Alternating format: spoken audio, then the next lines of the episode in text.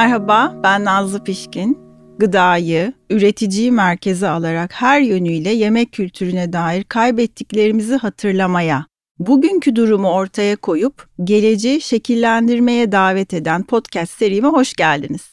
Bu seride yeme içme dünyasının içinden ya da bu dünya ile ilgili çalışan alanında uzman kişilerle sohbet ediyorum. Bugünkü konuğum sevgili Vedat Ozan, parfümör ve koku tasarımcısı diyeceğim. Vedat Bey hoş geldiniz. Hoş bulduk efendim. Teşekkür ederim davetimi kabul edip geldiğiniz için. Estağfurullah siz teveccüh gösterdiniz ben teşekkür ederim. Sevgili dinleyiciler bugün bol kokulu, bol lezzetli ve tadına doyulmaz bir sohbet yapacağız Vedat Bey'le. İnşallah. Vedat Bey parfümör böyle çok havalı, çok e, etkileyici bir meslek. Siz nasıl parfümör oldunuz? Ne yediniz, ne içtiniz, ne okudunuz? Hep İstanbul'da mı yaşadınız? Yaşadığınız şehrin kokuları sizi nasıl etkiledi? Hadi şöyle biraz sizi e, tanıyarak hiç bilmeyen dinleyicilerimiz için ufak ufak başlayalım mı? Tabii. Tabii. Hep İstanbul'da yaşadım ama e, İstanbul'un farklı yerlerinde yaşadım ve benim çocukluğumun olduğu yılları düşünürsek İstanbul'un farklı yerleri bugün kadar kolay ulaşılabilir yerler değildi. Hı hı. İlk hatırladığım, çocukluğumdan ilk hatırladığım mesela Arnavutköy'de bir evde oturuyorduk.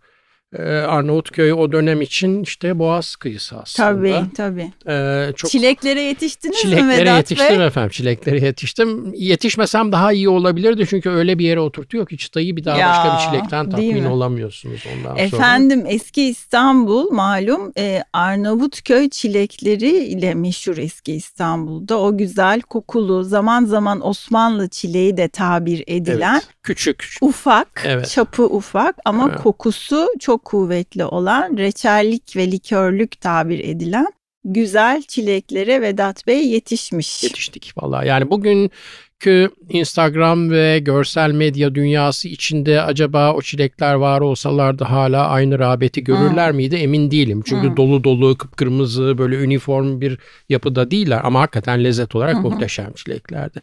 Arnavutköy'de çok küçük yani böyle hakikaten 3-4 yaşlarım falan herhalde oralardaydı. Çok küçük zamanımı hatırlıyorum. Ve ilk kokulu anılarım da aslında oradan geliyor. Yani işte böyle bir e, süt şişesiyle şey süt bardağıyla bana süt içirmeye çalışmaları veya komşunun yeğenine e, oyun oynarken yeğeninin kızına böyle bal şeyden pencereden ahşap bir evde oturuyorduk. Üst kat komşumuz ev sahibiydi de aynı zamanda Madame Katina. Böyle bir e, ekmeğin üzerine salça sürüp vermesi ki bizim evde yapılan bir şey değildi ekmeğin üzerine salça sürüp. Bütün bunlar hep kokuyla Tabii, gelen hatıralar tabii. Sonra Büyükdere'ye taşındık. Biraz daha uzaklaştık aslında bakarsanız. Ve Büyükdere'ye taşındık dediğimiz ama tabii bugün metro falan gibi ulaşım imkanları var ama o zaman yani iki saatte bir otobüs geçiyordu Hı hı. ancak öyle gidebiliyordunuz. Ben orada otururken Kadıköy'de mesela yatılı okumak durumunda kaldım bundan sebep çünkü ulaşım çok zordu. Siz Ama- Kadıköy Anadolu mezunusunuz. Kadıköy Anadolu evet. Kadıköy yani Kadıköy Marif genel Evet. bilinen ismiyle Kadıköy Marif mezunuyum. E, o dönemde tabii Büyükdere, Sarıyer, işte balıkçılar vesaire hakikaten çok kokulu bir ortamda. Oturduğumuz evde de bir bahçe vardı. Mesela bahçede salatalık vesaire ebe gümeci falan bunları Hmm. bahçeden toplar yerdik. Ve aynı e, binadaki diğer çocuklarla mesela ben şeyde çok sohbet ettiğimizi bilirim. Şeftali ağacının dallarına oturup da sohbet ettiğimizi çok bilirim. Şimdi bugün bir fantazi gibi geliyor ama yani o zamanlar evlerin bahçesinde şeftali ağacı, kayısı ağacı gibi ağaçlar olabiliyordu ve çocuklar onların üzerine çıkıp oynayabiliyorlardı. Düşüyorduk, dizimiz yaralanıyordu falan. Ee, başka bir şehir değil ama başka bir dünya yani İstanbul'un Evet. içinde başka bir dünyadan Evet, evet. bahsediyoruz. Sonra Gayrettepe'ye taşınarak artık zamanın ilerlemesine herhalde ayak uydurmaya başladı. Şu Gayrettepe dediğimizde de artık betonla tanışma başlıyor. Ağaç falan unutuyoruz bütün bunların Hı hı, hepsini. hı.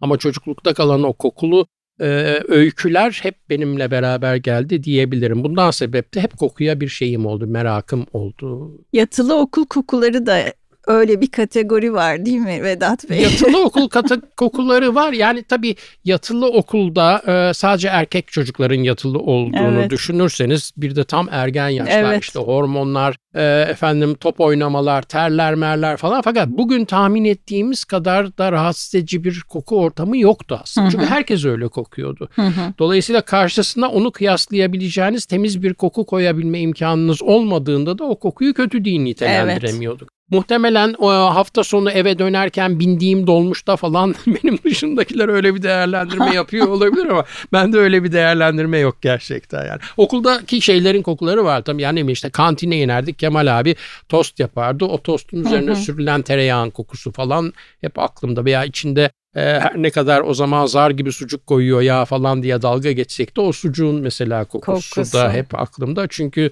o dönemki bu ürünler bugünkü bu ürünlerin eşdeğerleri değil. değil. Daha e, bu kadar endüstrileşmiş değildi gıda. E, dolayısıyla üniform bir takım aromalara, kokulara veya lezzetlere gidilmiyordu. Onların kokuları da daha baskındı diyebilirim. Dolayısıyla hep koku hayatımın içinde vardı ve hakikaten pek çok belleğimdeki öğeyi çekip çıkarttığım zaman hatırladığım çoğu şeyi de kokusuyla beraber hatırladığımı bir yerden sonra fark ettim. Bu tabii kokuya yönelmemin de sebebi oldu. Yani yoksa öyle gece yattım hiçbir şey yoktu sabah birden kalktım kokuyla ilgiliymişim gibi bir durum değil. Buna tabii. yavaş yavaş üst üste binerek e, etki yaptılar ve bir yerden sonra da e, tabii ergenlik döneminde böyle tohumlarına atmış olan o parfüm merakı acaba bunun içinde ne var? İşte nasıl bir araya geliyorlar? ben bunu yapmaya kalksam yapabilir miyim falan sorularını takip eden bir şey e, yol haritasıyla işte parfüm tasarımına merak sardım. Parfüm tasarımına merak sarınca e, onun kaçınılmaz bir parçası olan parfümle vermiş olduğunuz mesajın karşı tarafın nasıl algılandığını merak etmek başladı. Yani kokunun algısı nasıl oluşuyor o başladı. Evet bu bölümde Daldan dala yani. bu bölümde koku algısı ve lezzet ilişkisi üstüne sizinle tabii Derya Deniz koku çok büyük bir başlık. Siz de e,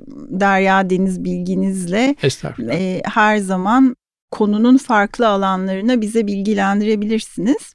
Ama lezzet dünyası, koku algısı, gıda endüstrisinde kokunun kullanımı hı hı. gibi bazı başlıklar açarak ilerleyebiliriz dilerseniz. Hı hı. Şimdi Tabii parfüm dediğimiz şey aslında değil mi? Bir sürülebilir parfümler var evet. ve orası tabiri caizse daha ışıltılı, evet. e, daha göz önünde. Projektörlerin o, altında orası. Olan bir. Yani çok küçük bir alan olmasına rağmen sanki sadece ondan ibaretmiş gibi algılanıyor aslında koku dünyası. Yok tabii Evet böyle tabii bir şey. böyle bir şey evet. yok.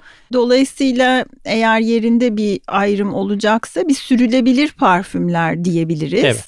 Bir de yenilebilir, yenilebilir veya, içilebilir, veya parfüm. içilebilir parfümler evet. ki e, tabii e, ekonomi anlamında rakam vermem şu anda mümkün değil ama herhalde gıda tarafı ile olan diğer tarafından dünya bazında bakarsak daha büyük. Yaklaşık bir beş misli daha büyük Değil mi? Evet. Yani bütün koku ham madde pazarına baktığımız zaman sürülebilir parfümler %8 %9 civarında bir pazar payına sahipken aroma dediğimiz diğer taraf %50'yi neredeyse buluyor. Yani demek ki 5 misinden de hatta fazlaya gelebiliyor. Sonuçta aynı ham maddeler neredeyse yakın veya aynı koku izlenimlerini yaratan malzemeler kullanılıyor. Aynı duyuya hitap ediliyor. Sadece giden yollar değişik. Birimiz uzun yoldan gidiyoruz, birimiz yan yoldan evet. gidiyoruz gibi düşünebiliriz. Aslında aynı şeyler. Evet hakikaten. bu konuyu birazdan detaylandıracağız tabii ama Vedat Bey. E şimdi koku dediğimiz şey temel duyularımızdan. Hı hı. Yani koku almak temel duyularımızdan. Koku temel güdülerimizle doğrudan ilişkili. Hı hı. En temel, en eski e, duyumuz belki değil mi bebeklikten itibaren dünyayı algı biz dünyayı nasıl algılıyoruz? Duyularımız aracılığıyla algılıyoruz ve ne kadar çok duyumuz bir arada çalışırsa o duyunun tetiklediği alanlardan daha çok beslendiğimiz için etrafımızı daha kolay tanımlayabiliyoruz ya da daha katmanlı tanımlayabiliyoruz. Dolayısıyla koku e, bir tanımlama aracı değil mi? Tabii ki. Diğer duyular gibi ama özellikle günümüz dünyasında görme duyusu görsel alan daha gündemde gibi, daha işte popüler gibi diyelim. Oysa ki koku en temel görmeyden hani duyuları da yarıştırmak gibi olmasın tabii, tabii burada öyle tabii, bir niyetimiz tabii. de yok. Ama koku daha temel görselliğe göre maalesef günümüzde görsellik daha ön planda farklı nedenlerden dolayı. Koku kimyasal bir duyu olduğu için çok anlaşılamamış aslında. Yani gözle görülemiyor, hı hı. elle tutulamıyor. Bütün bunlar sanki soyut bir takım şeyler oluyor orada. Onları bilsek de olur, bilmesek de olur. Biraz da keyfe kedermiş falan gibi geliyor. Gibi Halbuki geliyor. demin dediğiniz bebeklikten beri de aslında bebeklikten bile önceden başlayan Evet. bir macerası var. Yani hamileliğin son 3 ayında aslında annenin taşıdığı bebek koku alabilmeye başlıyor. Dolayısıyla anne o hamileliğin son 3 ayında ne yiyor ne içiyorsa bebekle paylaşıyor onların kokusunu. Bu Evet. ileriki yaşamı çok etkileyecek bir şey farkında değiliz ama ilerideki koku tercihlerimizi çok etkileyecek bir takım tohumlar atılmış oluyor o dönemde. Evet, evet, E, evet. görmenin tabii insan bir pedal olduğu andan itibaren yani işte iki ayak üzerine kalktığı andan itibaren e, görmenin başrolde yer aldığı deneyimlerin sayısı çok artmaya başlıyor. E, temelde kokunun başrolde olduğu şeyler hala varlığını muhafaza etse de sayısal olarak azalmış oluyorlar. Hı hı. Bundan dolayı da görme ha görselliğin hakim olduğu bir dünyada yaşıyoruz diyebiliriz ki kullandığımız dile bile aslında duyusal olarak görme duyusu damga vuruyor. Yani ben bir şu anda bir parfüm sürsem size onu koklatmak istesem bileğimi uzatıp şunun kokusuna bir bakar mısın diyeceğim. Evet. Halbuki bakmak görmekle ilgili bir şey. Evet. Dolayısıyla dile de damgasını vurmuş bir duyu görme duyusu. Bu şeyi zorlaştırıyor sadece. Dediğiniz gibi duyuları yarıştırmak doğru değil. Bütün duyulara ihtiyacımız var. Hiçbiri de bir diğerinin üstünde değil. Hiçbiri de bir diğerinin altında değil tabii. Yani bunu Evet. bilmemiz lazım. Ee, bizim yapı söküm yapmamızı, işte o tersine bir takım şeyleri çalıştırıp nedenleri bulabilmemizi, e, sonuçtan geriye gidip nedeni saptamamıza yardımcı olabiliyor. Duysal araçlarımızın nelere kabil olduğunu bilebilmemiz. Bu açıdan tabii kokuyu bilebilmemiz lazım, tadı bilebilmemiz lazım. İkisi de kimyasal duyularımız tabii. Tabii kimyayla yani doğrudan kimya aslında. Tabii tabii doğrudan kimya, doğrudan kimya. Yani beş temel duyumuz var. Üçü fiziksel, iki tanesi de kimyasal duyular. Tabii yani bu kimyasal dememi bir kemofobi bağlamında değerlendirmemek Yok, lazım. yok, evet. O, yani onu o konuda hani Formüller üstünden Evet formülleri itibariyle sonuçta yani iki hidrojen bir oksijen işte önümüzde duruyor tıkanırsak içelim diye vardık içinde. Ee, peki kokuları ayırt etmeyi öğrenebiliyoruz. Hı hı. Yani anne karnından itibaren belli bir dönemden itibaren belli haftadan itibaren başlıyor algılamak. Hı hı. Ne kadar küçük yaşta ne kadar kokuya maruz kalırsak ya kadar da farklı kokuyor. ya da farklı kokuyla Hı hı. tanışırsak, tanışıklık kurarsak o kadar koku hafızamız diyelim, Hı hı. koku kütüphanemiz zenginleşiyor ve ileriki yaşlarda ayırt etmemiz kolaylaşıyor. Evet. Dolayısıyla küçük yaşlarda yani sizin Arnavutköy'de çilekle tanışıklığınız Hı hı. daha sonraki dönemde bir parfümde çilek kokusunu çok kolay Toplamın, içinden toplamın ayırt içinden edebilmeme. ayırt evet. edebilmeniz ve tanımlayabilmenizi Hı hı. kolaylaştıran bir şey. Yani koku öğrenilebilen bir şey de. Dolayısıyla bunun için tabii çeşitli daha sonraki dönemlerde özellikle gıda sektörü için çeşitli setler var. Profesyonel eğitimler var, setler var. Bazı eğitim setleri var. Slow food gibi topluluklarda İtalya'da mesela anaokulları çocuklarının bu erken yaşta farklı koku deneyimlerini sağlamaları için tasarlanmış minik oyunla karışık eğitim modelleri var ki çok önemsiyorum ben onları.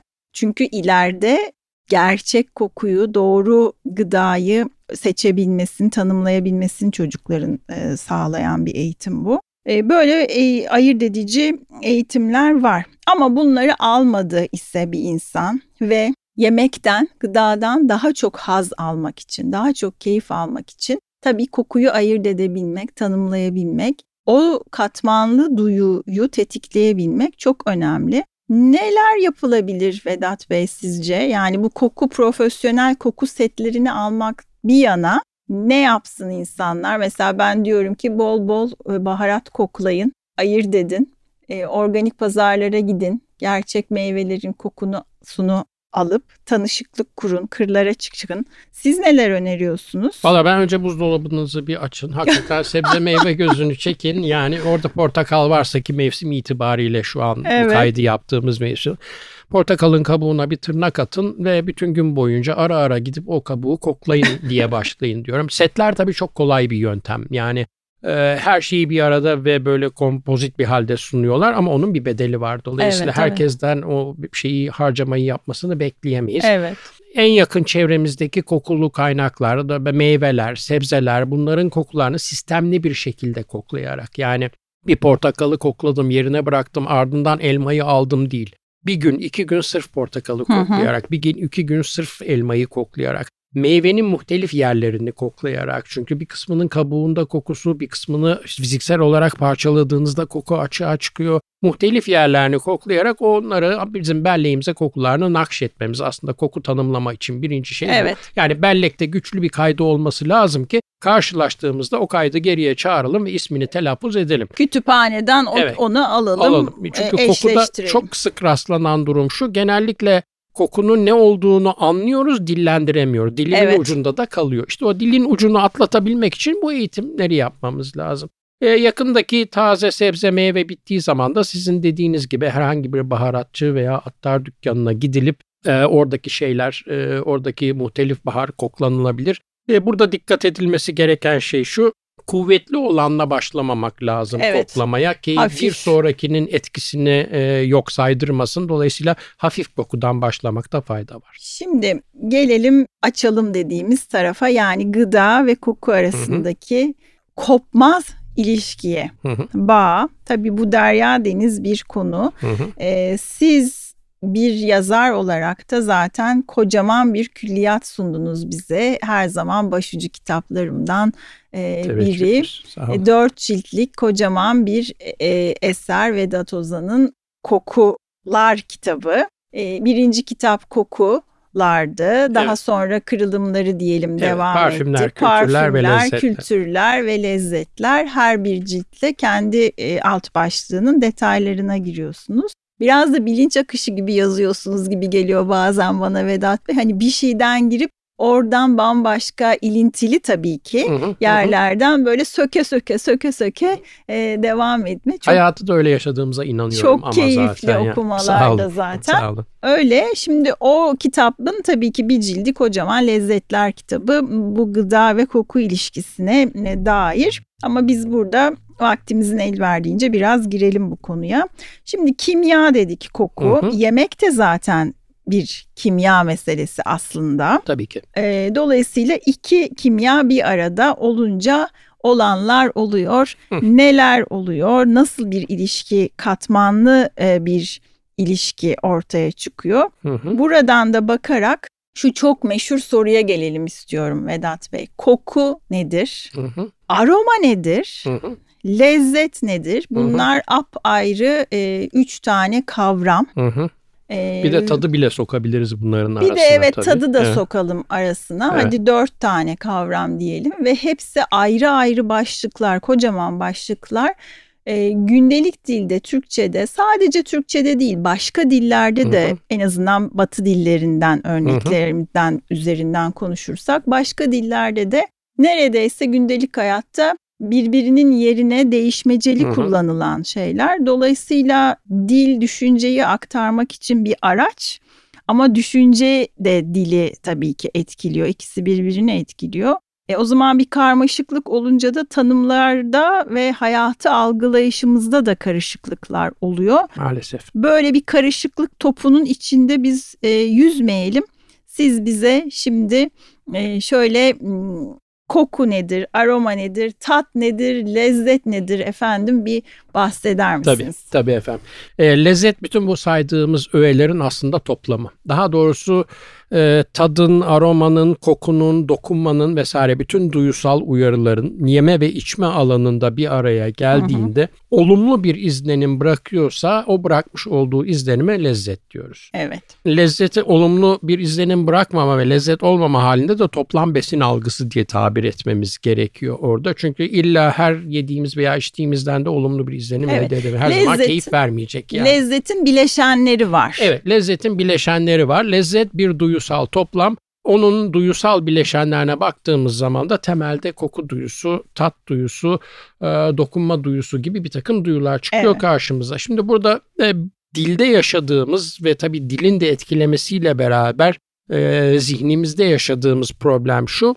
Tat duyusu bizim için beş tane temel kulvardan müteşekkil bir duyu olmasına rağmen yani tatlı, tuzlu, acı, ekşi ve umami gibi beş temel kulvardan müteşekkil bir duyu olmasına rağmen biz tat kelimesiyle lezzet kelimesini dönüşümlü olarak kullanıyoruz. Evet. Aslında tat e, kısıtlı sayıda kulvarda lezzeti oluşturan ögelerden sadece bir tanesi. Dolayısıyla biz E, ekşilik dediğimizde tattan bahsediyor olabiliriz ama çilek tadı dediğimizde aslında tattan bahsetmiyoruz. Çilek lezzetinden bahsediyoruz.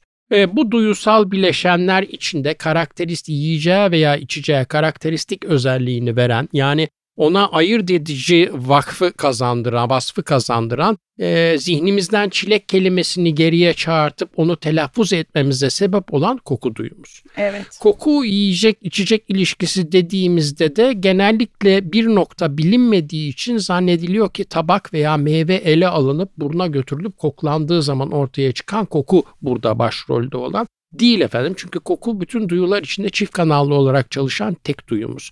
Evet. Ee, biz hem dışarıdan koku alabiliyoruz, orta nazal koku algısı diyoruz. Yani burnumuzla yani nefes burunla al- evet, burunla koku. aldığımız koku. Bir de retronazal koku algımız var ki o da damak üzerinden yükselen koku. Ee, damak üzerinden yükselen koku bu lezzet dediğimiz kavramın aşağı yukarı %90 %95'lik kısmını oluşturuyor. Bunun için biz nezle olduğumuzda yediğimizden veya içtiğimizden hiçbir haz veya e, tat ala, tat alamıyoruz diye hitap ediyoruz kendimizi. E, aslında orada eksik kalan tat alamamak değil çünkü nezle olduğumuzda ekşi mi yiyoruz, şekerli mi yiyoruz bunun farkına varabiliyoruz. Fakat koku dışarıda kaldığı için e, tanımlama yapamıyoruz. Tanımlamayı yapamadığımızda da arkasından haz veya keyif dediğimiz yolculuğu başlatamıyoruz. Evet. Bizim için bütün canlılarda olduğu gibi temel olan yediğimizi veya içtiğimizi tanımlayabilmemiz öncelikle. Çünkü bu güvenlikle ilgili bir şey. Yani hepimiz de hayatta kalmak istiyoruz sonuçta.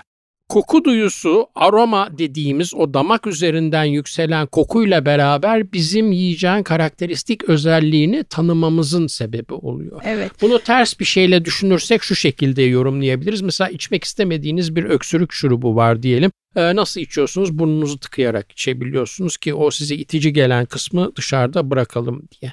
Covid döneminde de yaşanan aslında tam da bu değil miydi Vedat Bey? Yani insanlar artık yemekten tat alamıyorum, tat alamıyorum dediler. Halbuki o tat, alamamak alıyorlardı. değil, Evet. Covid nedeniyle koku alma duygusunun aşınması, Evet. yok olması, azalması nedeniyle dış Koku kokunun tıkandığı zaman dış koku da iç koku da ikisi birden tıkandığı, zaman Tıkandığı tat zaman- alamıyoruz dediler. Halbuki tat alınabiliyor ama tadı lezzet yerine kullandığımız için lezzet alamıyoruz demek isteyip tat alamıyoruz diyorlar. evet.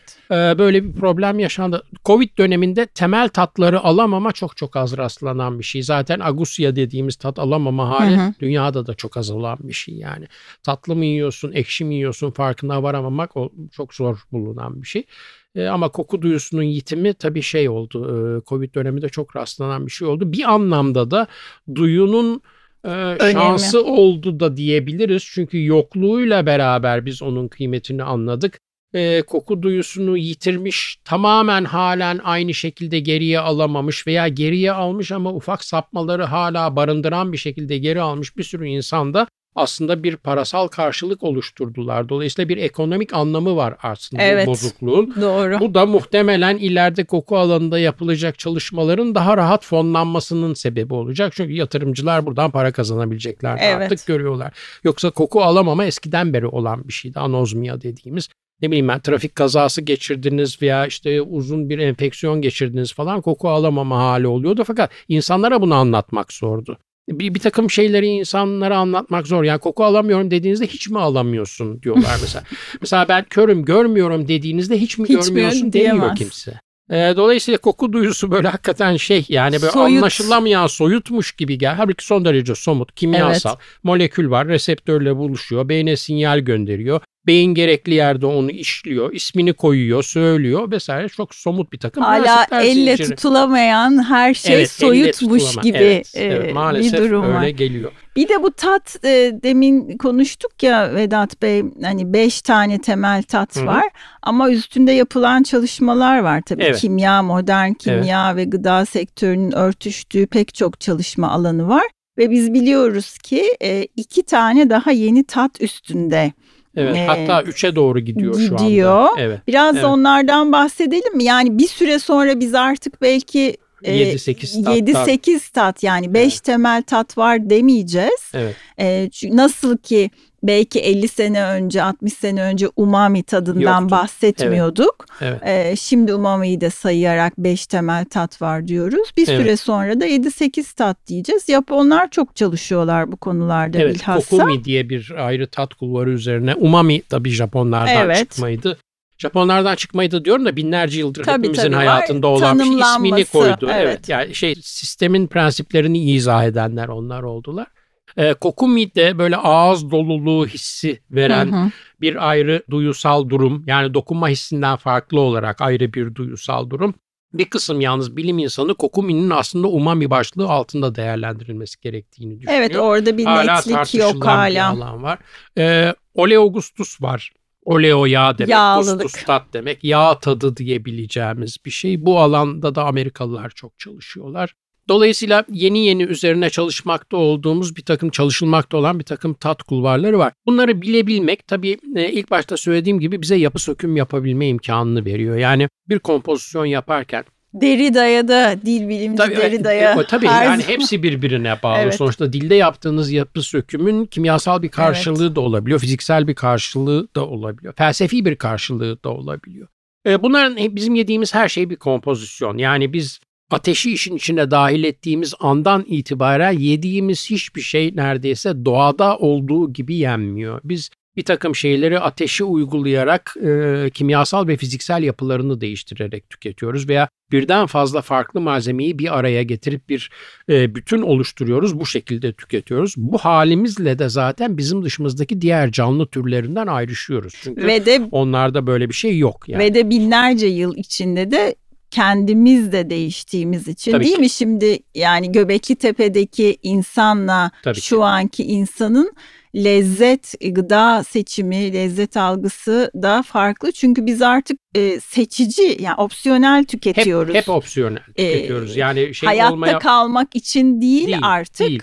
Yani ben şekeri yiyeyim de beynimin enerjiye ihtiyacı var onun için yiyeyim değil. Değil. Ben şekeri yiyeyim çünkü hoşuma gidiyor lezzeti. Hatta bu konuda da bir takım teoriler var biliyorsunuz. Yani aslında bu lezzet dediğimiz kavram evrimsel e, sürecin ana motorlarından bir tanesi Evet. olduğu için bugünlere gelebildik diye de iddia ediliyor ki ben de yakın duruyorum buna hakikaten. Çünkü e, gerçekten seçenekli tüketiyoruz. Biz artık mecbur kaldığımız için değil bir şeylerin arasından bir şeyleri seçerek tüketiyoruz. Kompozisyon yaptığınız zaman da bir takım bileşenleri bir takım yöntemlerle bir araya getiriyorsunuz. Onun neyin hangi yöntemlerle işlendiğini ve nelerden müteşekkil olduğunu anlamak için işte bu duyusal yapı söküme ihtiyacımız var.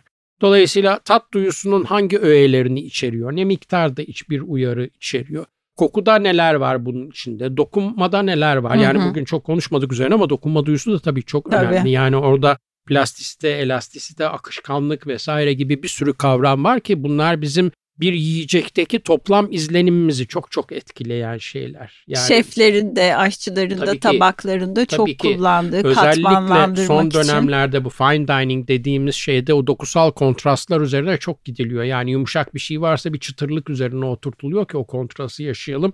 Oradan ayrı bir haz alalım diye. Dolayısıyla bütün bu duyuların e, vermiş olduğu uyarıların sonucunda en başa dönersek lezzet dediğimiz bir kavram çıkıyor ortaya. Evet. Lezzet dediğimiz kavramında birden fazla farklı duyusal bileşeni var. Biz bu bileşenleri tanıdığımız sürece bu bileşenleri analiz edip farklı yeni kompozisyonlar üretebilme kapasitesine kavuşmuş oluyoruz. Peki aroma ne? Tadı konuştuk, lezzeti konuştuk. Aroma. Aroma ne? Aroma şu. Şimdi e, iki kanalla koku alıyoruz demiştik. Bir dışarıdan koku alıyoruz. Onun ismi zaten koku. Koku. Ee, bir de damak üzerinden alıyoruz demiştik ki damak üzerinden aldığımızın ismine de aroma diyoruz. İsmen bunu ayrıştırma sebebimiz de hangi kanal vasıtasıyla aldığımızı ortaya, Ortaya koymak. Genelde sanıldığı aroma san- dendiği zaman sanılan yiyeceğe dışarıdan ilave edilmiş bir şeymiş gibi düşünülüyor. Hayır böyle değil. Doğal olarak doğada mevcut olan her şeyin zaten bir aroması var. Hepsi farklı şekillerde ortaya çıkıyor. Kimi olduğu haliyle kokuyor. Kimini kesmeniz lazım e, o aromaya ulaşabilin. Dolayısıyla aroma da böyle bir kavram. Peki aromayı o zaman şimdi gıda sektörüyle ilintili olarak kocaman bir mesele, kocaman bir konu. Hı hı. Kimya, e, gıda kimyası, gıda aromalarının yapımı müthiş bir ekonomi. Evet. Dünyada da, Türkiye'de de hakeza öyle.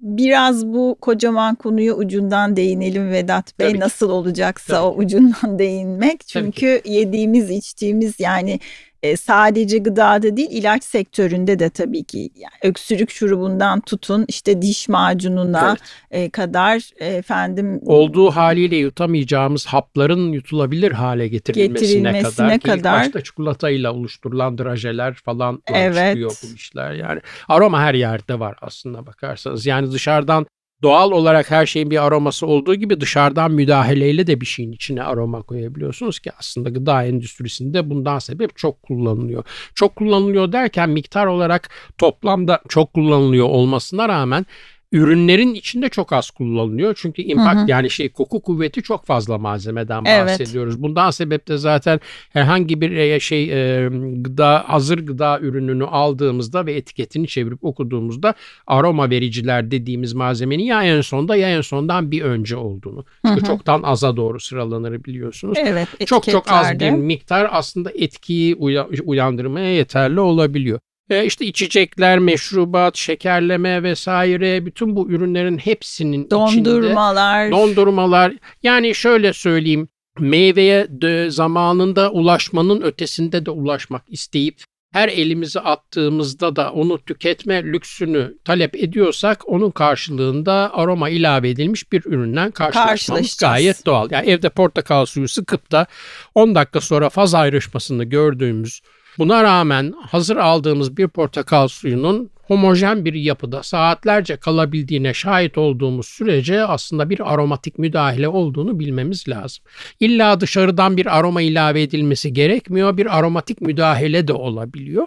Ee, dediğim gibi burada aromanın varlığı tabii bizde o ürünün neli olduğuna dair bir izlenim yaratıyor. İşte üzümlü mü yiyorum, ananaslı mı yiyorum, dondurmayı vesaire falan. Ama burada esas mesele biraz daha yukarı çıkarsak aslında bunun bir sistem sorunu olduğunu düşünüyorum. Burada esas mesele bizim o ürünü tüketmek istememiz. talep Talep tabii yani 12 ay 12 ay çok düzgün her tarafı aynı renkte domates yemek istiyorsan bunun karşılığında bir fedakarlık yapacaksın tabii kardeşim. Yani çünkü doğa böyle değil. Yani doğayla başından beri insanın mücadelesinin e, gelmiş olduğu nokta bu nokta. Çünkü ateşle beraber değişmeye başlamış. Her Hı şey hı. düzenli tarımla beraber değişme. Hep doğayla bir şey e, Mücadele. inatlaşma evet bir inatlaşma içine Tabii girmişiz. tarım ve gıda e, tarihi zaten doğayla doğaya müdahale, Evet. doğayla inatlaşma, doğaya karşı Evet. kazanma mücadelesi. Evet. Dolayısıyla o Arnavutköy çileğinin kokusunu, Arnavutköy çileğini yiyemiyoruz ama onun kokusunu istiyorsak onun da karşılığı Evet. aromalı gıdalar. Evet. Bunu Çünkü bir, Arnavutköy çileğinin olduğu yere apartman yaptık. evet, bunu bir Evet. bilelim. Evet. Yani Evet. bu, bu zemin üstünden Evet. tespitlerimizi Evet, yapalım. evet. Bundan dolayı bir sistem sorunu diyorum Evet. zaten. Ve sistem sorunu derken sisteme alternatif önerilen farklı sistem önerilerinde de doğayla bu mücadelenin devam etmesi öngörülmüştü. Bunu da unutmayalım. yani. Evet, evet. Yani Marksizmden bahsediyorsak orada da doğayla bir mücadele vardı. Mücadelenin araçları ve araçların mülkiyeti üzerinden bir tartışma yürüyordu sadece. Belki biraz daha geri çekilip daha da yukarıdan bir yerden hani yukarıdan da demeyeyim de daha da geriden daha Geriden. geniş görebilen bir yerden bakmaya ihtiyacımız var bu anlamda. Yani sadece e, tabii bunun sağlık tarafı bambaşka bir şey. Tabii. Yani bu aromaların, kimyasalların sağlıkla ilişkisi, onun üstüne etkisi bambaşka bir tartışmanın konusu. Ama biz burada koku algısı ve gıda ilişkisi üstünden o perspektiften baktığımızda eğer bunu talep ediyorsak bunun karşılığı Evet. da bu tespitini Evet. yapmak Ki durumundayız. yani koku burada çok önemli çünkü gastronomi dediğimiz kavramın içinden kokuyu çıkarttığımız zaman kavram çöküyor. Evet. Hiçbir şey kalmıyor. Sadece yumuşak, sert, akışkan, tatlı, tuzlu, ekşi üzerinden biz haz üretemiyoruz. Haz üretebilmemiz için çileğin kokusunun, Koku e, lazım. işte ne bileyim ben taze fırından çıkmış simidin kokusunun veya susamın kokusunun veya ne bileyim ben e, bezelyenin kokusunun, kuru fasulyenin kokusunu duyabilmemiz lazım. Dışarıdan değil ağız içinden de duyabilmemiz Hı hı. lazım ki o haz ve keyfi alalım. Sizin için İstanbul kokusu ne Vedat Benim Bey? için İstanbul kokusu yok. Çünkü İstanbul yani tek bir kokunun içine hapsedilemeyecek kadar Kokuları evet, paleti var, değil var. mi? Evet. E, hep e, bu, bu, bu soruyla daha önce de karşılaştığımda verdiğim cevap şu. Bütün bölgelerde ortak olabilen bir şeye baktığım zaman da çay simit gibi geliyor Hı hı. Evet öyle bir şey Yani sormak çünkü bizim demlediğimiz şekilde dünyada çay demleyen başka bir kültür yok. Yani bunu olumlayarak söylemiyorum. Bu arada bizim demlediğimiz şekilde çay demlemeye çok taraftar değilim. Yani 20 dakikada canı çıkartılmaz yani. aslında. Evet evet. Yazık yani onun da. Ama ortaya bir koku çıkıyor mu? Çıkıyor. O koku bir çay kokusu olarak tanımlanabiliyor mu? Tanımlanabiliyor. Yanına da susamlı simidi koyabiliyor muyuz? Koyabiliyoruz. Dolayısıyla bütün İstanbul bölgelerinde bunu duyumsayabildiğimiz ve algılayabildiğimize göre sanki bununla özdeşleştirebiliriz gibi. Yoksa Sarıyer başka kokuyor. Tabii. Perşembe pazarı başka Hem kokuyor. de, Sultanbeyli başka Ee, kokuyor hem yani. de her mevsimde de farklı. Her mevsimde tabii Her yani mevsimde, bütün şey, her semtte, ritimler farklı. her vesaire. zaman farklı. Evet, evet. Ama hani bir tane bir sembol bir şey gibi sormuştum. Çay simit dediniz. Çay simit dedim. Mevsimlerin farklı olmasının ötesinde 10 yıl önceyle 10 yıl sonra da farklı. Tabii. Yani demir atölyelerinin olduğu bir Karaköy bölgesiyle bugün kahvehanelerin bol olduğu turist gemilerinin Çok farklı. Karaköy bölgesinin kokusu mukayese bile edemeyiz. Yani.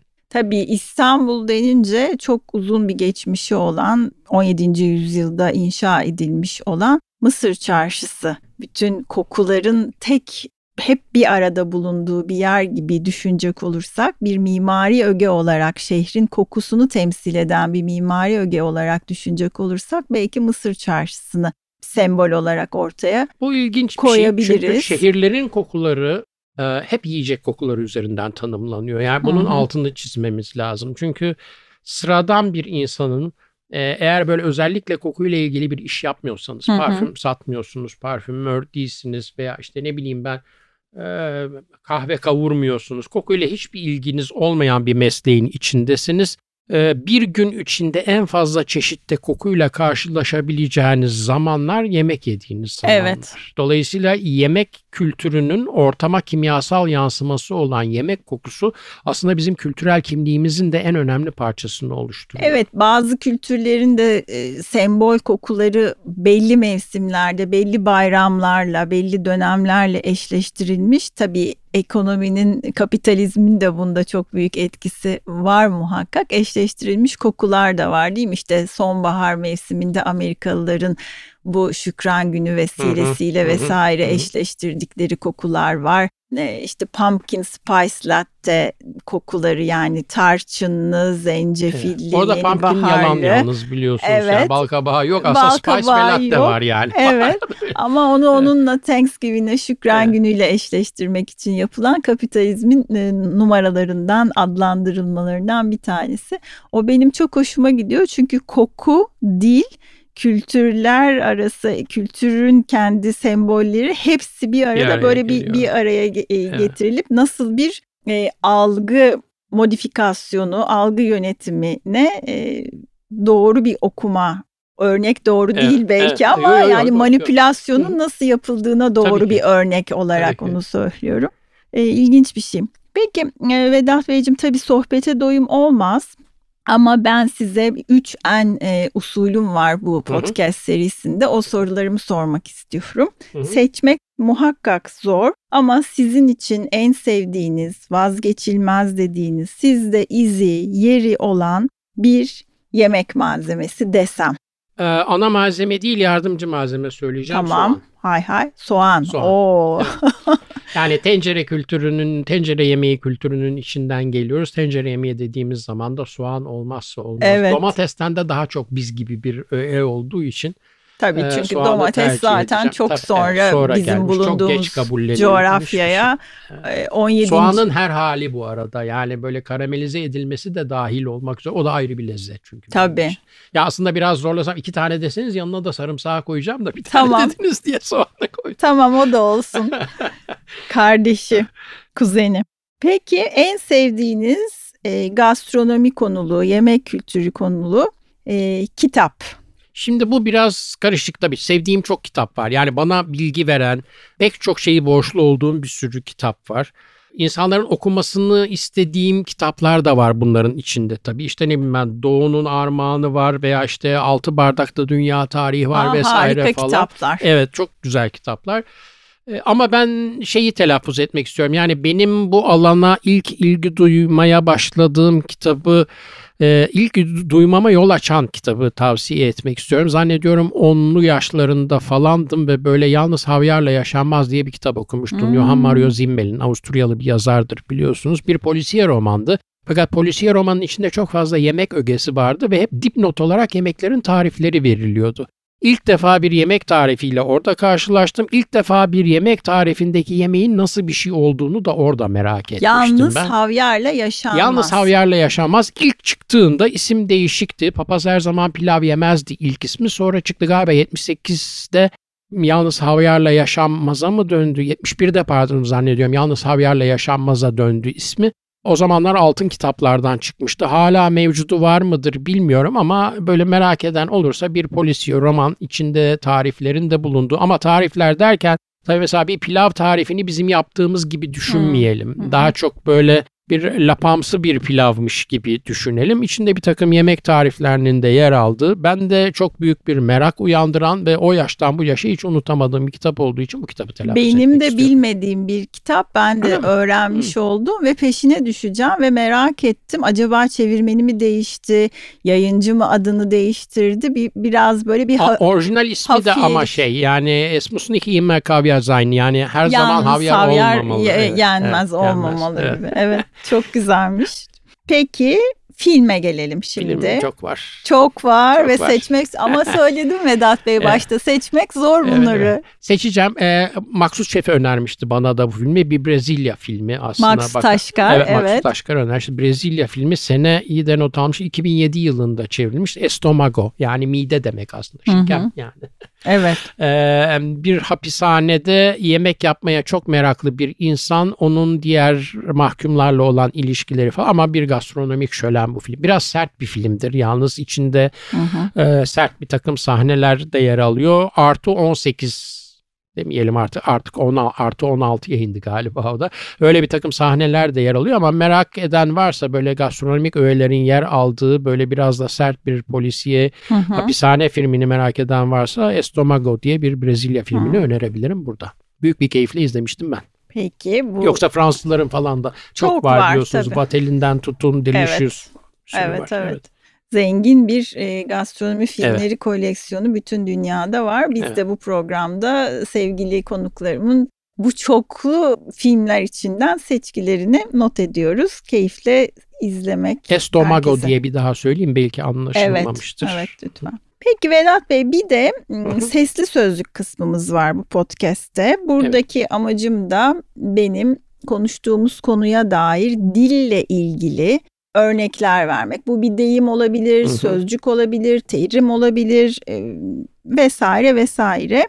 Bu bölümde üç tane kavram, e, sözcük seçip sözlük tanımını yapıp konuğumla konuşuyorum ve konuklarımla birlikte seçiyorum. Şimdi bu tabii konu dille ilgili koku dil ilişkisi çok katmanlı ve karmaşık çünkü Çok. tanımlamaya e, Çok. la ilgili meseleler. Çok Dolayısıyla problem var. problem çok. Ama biz gelin problemleri tanımlamak ve çözme tarafında duralım hı. üretmektense. Bir multisense meselesi Evet. var değil mi? Bir Evet. multisense ve multisensory. Evet. Buradan başlayalım dilerseniz. Şimdi Hı hı. İngilizce terimler bunlar koku dünyasında Hı hı. kullanılan multisense, multisensory. Hı hı. Multisense'i şöyle tanımlayabiliriz belki. Ee, birden fazla duyunun bir aradalığı hali Evet. değil mi? Evet. Multisensory ise yani bunun sıfat olan e, tarafını ise birden fazla duyunun bir aradalığı olma hali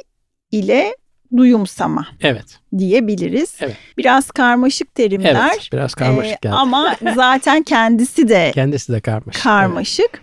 Ne e, ne ifade ediyor bize Ne bunlar? ifade ediyor? Bizim günlük hayatta yaşadığımız neredeyse her şeyi ifade ediyor aslında. Biz bütün deneyimlerimizi birden fazla duyunun bir arada beyinde yorumlanmasıyla yaşıyoruz. Yani Bayağı karmaşık bir durum. karmaşık bir durum. Tabii yani biz e, ne bileyim ben kahve içiyoruz. Mesela kahve içerken Ee, orada e, birden fazla duyu bir araya giriyor. Yani bir kere kahvenin kabına dokunuyoruz. Kabı çok önemli. Dışarıdan gelen kokusu kahvenin çok önemli. Ee, kahveyi içerken damak üzerinden yükselen aroması önemli. Kahvenin orada tadı çok önemli. Tadı derken şekersiz kahve dahi olsa çekirdeğin az mı kavruldu, fazla mı kavruldu, hı hı. ekşi mi geliyor, bitter acı mı geliyor, nasıl geliyor? Bütün bunların hepsinin toplamında biz kahve içme deneyimimizi tanımlayıp ondan keyif alıyoruz veya o kahveyi beğenmiyoruz. Evet. Ee, yani en basit bir sabah kahvesi içme deneyimi bile bu kadar çok duyusal uyarıyı bir arada yorumlamayı gerektiriyor. Bizim bütün hayatımızda yaptığımız bütün değerlendirmelerde bu şekilde gerçekleşen değerlendirmeler. Multisensorial bir hayat yaşıyoruz aslında biz yani çok du- çoklu duyusal çoklu duyusal bir hayat yaşıyoruz diyebiliriz evet, belki evet, üstünde çalışılması evet. gereken bir terim. Evet. Aroma var tabii Aroma, sevdiğimiz evet. e, konu. Evet. Bunu zaten açtık ama evet. e, çok kısaca sözlük tanımı gibi vermek gerekirse damak üzerinden yükselen koku. koku. Evet, retronazal kanaldan reseptörlerimize ulaşan koku moleküllerine aroma molekülleri ismini veriyoruz. Ve de gıda, yemek dediğimiz zaman her şey, esasen yenilen, içilen her şey aroma üzerinden. Biz aroma evet. sevdiğimiz anahtar terimimiz bu evet. podcast bölümünün. Bir de yine karmaşık evet. ve dehlizli başka bir terim e, var Vedat Beyciğim. Cross modality yine evet. bir İngilizce terim ve e, algı, duyu çalışmalarında çok kullanılan terimlerden evet. bir tanesi. E, bunu da belki şöyle kısaca tanımlayabilirim. Duyular arası ya da tek bir duyunun katmanları, kanalları arasındaki çapraz etkileşimler. Evet. Doğru mudur? Ben kısaca çapraz etkileşim diyorum. Ben kısa söylediğim için tam anlamını ifade etmiyor aslında ama evet. yani mesela koku duyumuza gelen bir uyarının bizim almış olduğumuz temel tat uyarısını etkilemesi gibi. Evet. Ee, iki tane önümüzde sıvı olsun. iki sıvının içinde de birer kaşık şeker eritilmiş olsun. Evet. Sıvılardan bir tanesi kokusuz gelsin bir tanesinde çilek kokusu koymuş olalım. Çilek kokan yani içerken çilek aromasını da almış olduğumuzu biz daha tatlı algılayabiliyoruz. Aslında aynı temel tat uyarısını taşıyor olmasına rağmen. Hı hı. Bu ne demek? Bu koku duyumuz temel tat duyumuzu e, manipüle ediyor demek. Yani orada bir çapraz geçişkenlik var. İki farklı duyu olmasına rağmen bir duyuya gelen uyarı öbür duyuya gelen uyarının anlaşılmasını değiştiriyor. Buna benzer pek çok durum yaşayabiliyoruz. İşte greyfurtun üzerine tuz serperek yememiz. Bu da evet. tam tersi bir durum. Yani mesela e, çünkü tuz bizim bitter alıcılarımızı bastırıyor. O demiştiniz bir duyunun alt kulvarları arasındaki etkileşime evet. örnek olabilecek bir durum. E, tuz bitter alıcılarımızı baskıladığı için üzerine tuz serptiğimiz bir greyfurtu bitter acılıkta değil bilakis tatlıymış gibi algılayabiliyoruz. Her durumda ortaya çıkmıyor fakat ortaya çıktığı durumlarda karakteristik bir takım değişimlerin sebebini e, oluşturan bir duyusal durum. Peki cross modality'ye Türkçe ne diyebiliriz? Valla ben çapraz, çapraz geçişkenlik hep dedim ama modality'nin Türkçesini bulabilsek aslında şey olacak. Evet. Modality'nin Türkçesini bulamıyorum. Sözlüğe bakıyorum modalite diyor. Evet. Olur ya bu kimyasal duyularda çok büyük problemlerimiz var. Yani ara ara biz de sizinle sohbet Konuşuyoruz, ediyoruz. Konuşuyoruz evet, evet. evet. Yani bitterin Türkçe bitterin Türkçesi olmaması, tat duyusunun gibi... isminin bir problem olması. Evet, mesela. tatlıyla evet, tat evet, meselesi. Evet, Dolayısıyla evet. tabii biraz önce de bahsettiğimiz gibi dil dilin duyuları tanımlaması, duyuların dile yansıması pek çok dilde olduğu gibi Türkçe'de çok karmaşık çok, etkileşimler. Çok. Bir de başka dillerde yaratılmış kavram evrenlerini bir başka dile çevirirken de o duyu ve kavram ve deneyim evrenleri tam olarak örtüşmediği için de dilde farklı yansımalar, kaymalar, geçişler, evet. değişimler oluyor. E, tabii bir çevirmen olarak benim bu hep oyuncaklı çok sevdiğim konular e, bunlar Vedat Hı. Bey. Efendim tabii ki sohbetin tadına doyulmaz. E, sizinle sabaha kadar sohbet edebiliriz. Her zaman Sağ çok olun. keyifli. Aynı ee, siz atölyelerinizle yaptığınız e, koku eğitimleriyle, kurumsal ve bireysel eğitimlerinizle kokuyu öğretmeye, lezzet koku ilişkisi ve kokunun hayatın başka alanlardaki etkisi üstüne deneyim e, sağlayabilmemizi kolaylaştıran eğitimler veriyorsunuz. Son soru şunu soracağım Vedat Bey size. 150'den fazla radyo programı yaptınız. Evet efendim. 4 ciltlik kocaman bir koku külliyatı yazdınız. Eğitimler veriyorsunuz. Atölye çalışmaları yapıyorsunuz. Evlat ayırmak gibi olmasın ama en çok hangisini seviyorsunuz Yani Vedat çok Bey? zor bu şimdi. Evet. He- Hepsinin keyfi ayrı, hepsinin keyfi İşte. ayrı ama e, etkileşimin en güçlü olduğu taraf galiba eğitim tarafı. Çünkü Değil mi? Birebir. birebir etkileşim içindesiniz. Söylediğinizin yorumunu karşıdan görebiliyorsunuz. Siz bir şey öğrenebiliyorsunuz. Dolayısıyla bir mükaleme alanı oluşuyor orada. Sadece bir taraf vermiyor, karşılıklı bir alışveriş alanı oluşuyor. Bunu söylerken diğerlerini de yok saymak istemiyorum. Hayır, tabii hayır. Yani radyo O- programından da çok keyif aldım. Bir şey yazarken de o anlamda sormadım alıyorum. Evet. zaten. Sadece böyle bir küçük Burada bir... interaksiyon daha fazla yaşandığı için belki bu daha cazip geliyor olabilir. Yani ilk anda aklıma gelen o. Evet. Vedat Bey iyi ki geldiniz. Çok Sağ teşekkür efendim. İyi ederim. ki davet ettiniz. Ben teşekkür ediyorum. Güzel, kokulu, bol keyifli, lezzetli günler dinleyicilerimizle olsun.